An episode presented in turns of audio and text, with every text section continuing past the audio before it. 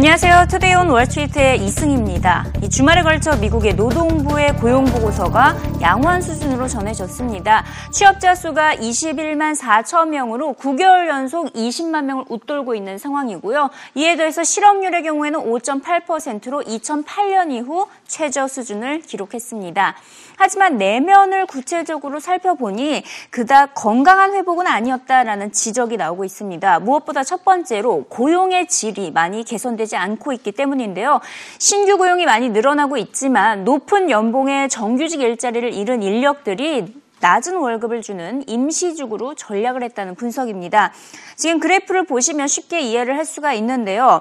보통 질 좋은 업종으로 분류되고 있는 IT, 맨 왼쪽에 왼쪽부터 세 번째까지 IT, 금융, 그리고 건설업을 시사를 하고 있는데 밑에 그래프를 보시면 IT의 경우에는 고용이 오히려 감소를 했고요. 어, 금융과 건설업 중에서 고용은 거의 늘어나지 않은 것을 확인할 수가 있습니다. 반면 여기 급증한 분야, 예, 보라색 그래프 그리고 뭐 빨간색, 주황색 그래프를 보시면 모두 저임금 임시직으로 분류되는 의료, 유통, 소매, 레저 분야에서만 이렇게 고용이 많이 늘어난 것을 확인할 수가 있습니다. 일단은 미국에서는 고용의 질부터 개선돼야 한다는 지적입니다. Momentum we're missing in the job market consistently. It was earlier in the recovery we were consistently revising down. Now we're revising up, and that August anomaly is completely gone now. That's the good news. The fly in the ointment is those low wage jobs, some of that in response to the Affordable Care Act. We're actually seeing that in some of our own business lines in insurance. Um, low wage employers, particularly in the restaurant industry, are hiring more people to keep people below that 30 hour threshold a week and have to provide health care so that they can opt in instead to the Affordable Care Act and buy health care themselves. So that's one of a bit of a twist in it that we may be generating jobs for some of the wrong reasons, but in general, we are starting to see more broad based gains in manufacturing and those professional services, hiring full time instead of just temporary workers on things like accountants, engineers, consultants, management. That's something that we lost dramatically during the recession and we're now starting to see consistent gains back. I call those meat on the bone jobs. 두 번째 문제점은 이번 고용보고서에서 임금 상승세에 매우 더뎠다는 것입니다. 임금이 소폭 상승하긴 했지만 그 상승폭이 매우 더뎠다라는 것을 확인할 수가 있는데요. 지난달 시간당 임금이 1년 전과 비교해서는 2% 오르는데 그쳤습니다. 임금이 거의 오르지 않고 있다라는 의미로 해석을 할 수가 있는데 이는 곧 소비 심리 활성화에 자극을 주지 못하기 때문에 경제 성장에 큰 도움이 되지 못하고 있다라는 지적입니다. 특히 1.7%를 기록하고 있는 미국의 물가 상승률과 큰 차이가 나지 않죠. 다시 말해서 연준이 목표하고 있는 것보다 매우 더디게 임금이 오르고 있다는 의미입니다. 이에 따라 다 트머스 대학교 경영대 교수는 연준이 이제는 나서기보다는 의회가 직접 나서서 세제 개혁과 인프라 정책 등으로 기업들의 숨통을 트여줘야 임금도 오르고 고용도 살아날 것이라고 진단했습니다. It was a very strong jobs report on a lot of fronts. We got good job creation, unemployment rate ticking down, labor force participation ticking up. So, on many measures, it was good. The one big question mark is why isn't there wage growth? And I think that speaks to the need for broader policy reform in Washington. The Fed can't determine the quality of jobs that get created. That has a lot more to do with what Congress and the White House do with a range of policies on things like tax reform, immigration policy, fixing our infrastructure, trade liberalization with the rest of the world. Those are the things that are going to shape going forward the kinds of jobs that our companies in America are creating, and hopefully the kind that have high and rising wages. So, those are the policy things that we need to focus on more now. 결과적으로 이번 고용 보고서를 어, 진단을 해보면요. 이제 실업률은 연준이 목표하는 것보다 더 낮은 수준으로 떨어졌다. 어, 5.8%를 기록을 했기 때문에 더 이상 걱정을 할 것은 없어 보이고요. 이제 관건은 임금 상승률입니다. 임금이 얼마나 오르냐에 따라서 옐런 의장이 원하는 완전 고용을 달성하냐 마냐가 달린 것으로 파악이 되고 있는데요. 기준금리 인상 시점 결정에서 이제는 임금이 주요 관건입니다. 지난달 고용 지표는 일단 금리 전망에는 변화를 안겨줄 정도 정도로 새로운 수치는 나오지 않았고 이 실업률 하락 속도가 빠르긴 하지만 이 임금 상승세 더디기 때문에 한동안 저금리 기조는 유지될 것이다라는 전망이 나오고 있습니다. 임금이 늘어나고 있는 속도가 둔화된다는 것은 인플레이션이 여전히 낮다는 것을 의미하기 때문입니다. Is there a strong, compelling reason to be raising rates when the unemployment rate, you know, is still above your estimate of full employment? There's still other measures of slack. You're, you know, you're still missing your, your employment mandate by some proportion, and the inflation and wage growth numbers really confirm that. You know, inflation is one and a half percent or less.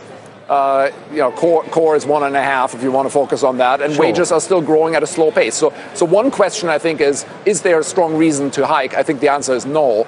And then there's the other question: what is, you know, what if you're wrong? Uh, is it is it you know dramatic if you're forced back to the zero bound? You know, it's hard to say, but you certainly would like to minimize that probability. 오바마 대통령이 취임한 지 그 취임 이후에 이렇게 실업률이 5.8% 최저치를 기록을 하고 있습니다. 아, 그리고 또 지금 보시다시피 GDP 성장률 2분기에 뭐 4.6%라는 엄청난 성장을 기록하기도 했었죠. 하지만 미국인들이 피부로 느끼는 경기 여전히 차가운 것으로 나타났습니다.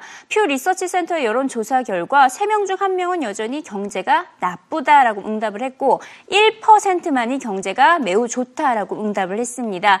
이렇게 놀라운 성장률을 기록하고 있음에도 체감 경기는 여전히 부정적인 것을 확인할 수가 있고요.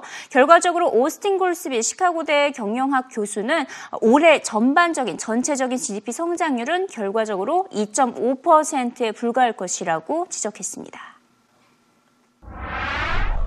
For this year, GDP growth is going to be in less than 2.5%, and the forecast for fourth quarter are again down 2.5% or below. So I hope that that's right, but I fear that it isn't. And I think the Fed has, is perhaps once again getting out ahead of itself and saying next year's the year. We're going to finally get the U-shaped recovery. We're going to come shooting up. And, and I just, I think we're just going to keep chugging along at a, at a modest clip. 마지막으로 기업 소식입니다. 트위터가 기업 공개를 한 지 1주년을 맞았는데요. 지난해 11월 7일 18억 달러 규모로 상장한 것이 바로 트위터였는데 1년이 지난 지금 주가는 공모가 대비 55% 상승했습니다. 현재 월가 애널리스트들의 투자 의견을 한번 살펴보면요. 52% 절반 넘게가 보유를 추천을 하고 있고 매수가 43% 매도가 5%에 불과합니다. 하지만 올해만 살펴보면 트위터의 주가가 벌써 36%나 빠진 상황입니다. 있습니다. 애널리스트들은 점점 투자 의견을 하향 조정하고 있는 추세인데요. 수익 모델에 대한 의구심이 크고 월간 이용자 수 증가세가 둔화되면서 오히려 이용자 수가 감소를 하면서 수익성에 대한 우려가 커지고 있기 때문입니다. 트위터도 직접 공식적으로 발표를 했는데 흑자 전환 시기를 내년을 주장을 했다가 아, 이 가능성이 없어 보이자 2017년으로 연기도 연기를 한 바가 있었는데요. 이에 따라 노무라 증권은 수익 창출에 대한 확신이 부족하기 때문에 투자 의견을 중립으로 하향 조정했다고 밝혔습니다. A lot of these new appointments are still pretty new. We'll hear from a lot of the, the new senior managers next week. The organiz- organizational structure has been almost completely changed since the IPO a year ago. Um, and I think the, the real question is the product, because what's happening at Twitter is new people are coming onto the platform, but the casual users are not staying on the platform. So you're seeing quite a bit of churn. They don't have what's called a, like a gross ad or top of the funnel issue, but people aren't staying. So they're trying to improve the experience. Now, how do you do that? And that is a question for the CEO. That's a question, you know, for, for the company, for the product, and, and there are details that we hope to learn next week about about that, right? Is it reverse chronological the tweets, or do they have a Facebook like EdgeRank or PageRank sort of system that ranks your tweets by relevance? Right. And the hope is that that sort of a product overhaul could improve the quality of the experience on Twitter.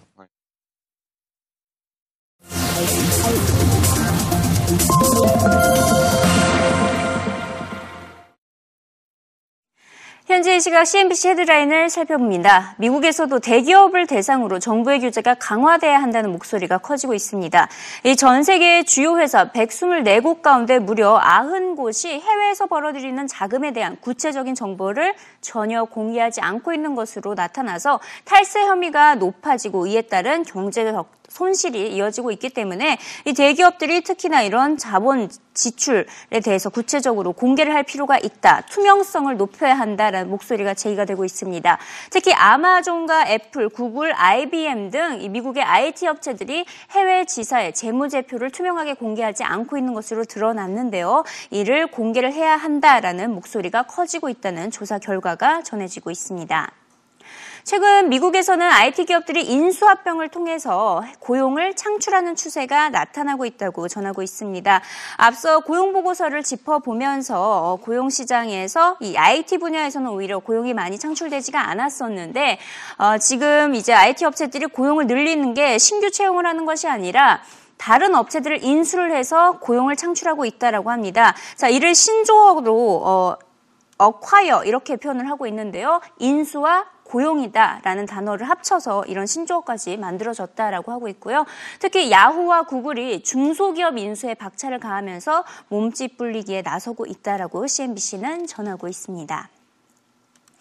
주말에 걸쳐 전한진 중국의 국가 주석이죠. 시진핑의 발언을 살펴보도록 하겠는데요. 중국 경제에 대한 자신감을 드러냈습니다. 중국 경제 성장률이 떨어질 것이라는 리스크가 전혀 무섭지 않다라고 강조를 했는데요.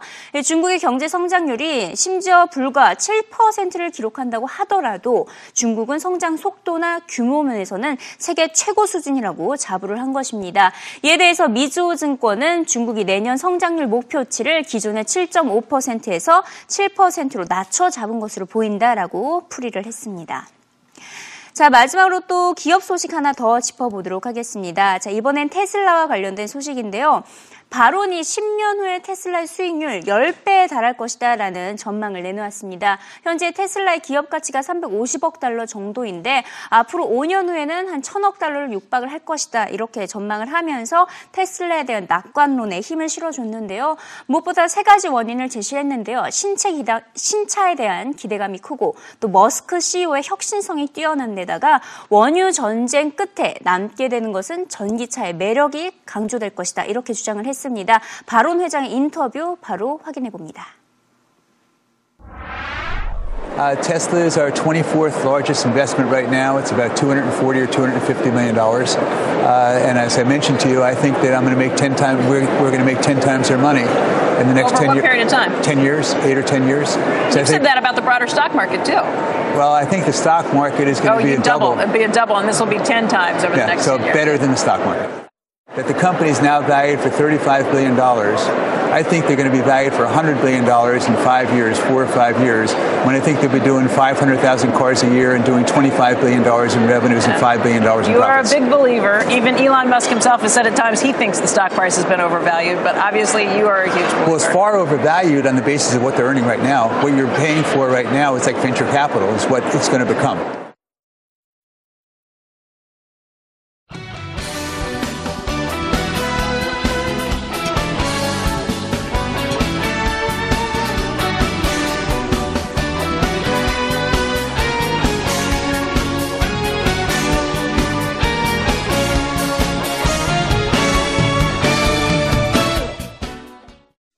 이어서 주요 해외 기업들의 뉴스 살펴보겠습니다. 월스트리트 저널이요. 트위터 직원들이 닉 코스톨로 CEO가 선행적인 결정을 하는 CEO가 아니라 사안에 반응하는 사고의 소유자로 여기고 있으며 특히 생각이 자꾸 흔들린다라고 표현한 것으로 보도를 했습니다. 월스트리트 저널의 칼럼에 따르면요. 코스톨로 CEO가 여전히 직원들이 좋아하는 CEO지만 갑작스럽고 또 설명도 충분치 않은 일부 결정들이 고위직들을 혼란스럽게 하고 있다라고 보도했는데요. 이들은 코스톨로 CEO가 가끔 전략 노선에 이 혼선을 야기하거나 직원들의 사기를 떨어뜨리고 있다라고도 지적을 했습니다. 이 같은 소식이 전해 진 후에 트위터 주가가 금요일장에서 1.3% 하락하기도 했습니다. 참고로 트위터는요 상장 1주년을 맞았는데요. IPO 이후의 주가 성적 공모가 대비해서는 물론 많이 올랐지만 첫 거래일에 45달러까지 오른 것에 비한다면 지금 주가가 10% 정도 하락해 있는 상태고 특히 올해 들어서 36%나 폭락하고 있는 상태입니다. 1주년을 맞아서 내일은 트위터에 대한 또 트레이더들의 투자 의견도 자세하게 전해드리도록 하겠습니다. 두 번째 소식입니다. 유사 콜택시 서비스라고 불리는 우버가 최소 10억 달러, 1조 원 넘는 신규 투자 자금 유치를 희망한다고 파이낸셜 타임즈가 보도했습니다. 우버는 주로 해외 사업 쓰일 12억 달러를 이미 유치했고요. 추가 자금을 확보하기 위해서 투자자들과 지금 논의하고 있는 것으로 나타나고 있는데요. 이번에도 20억 달러 정도를 유치한다면 우버의 기업 가치는 300억 달러 정도가 될 것으로 월스트리트 저널은 전망을 하고 있었습니다.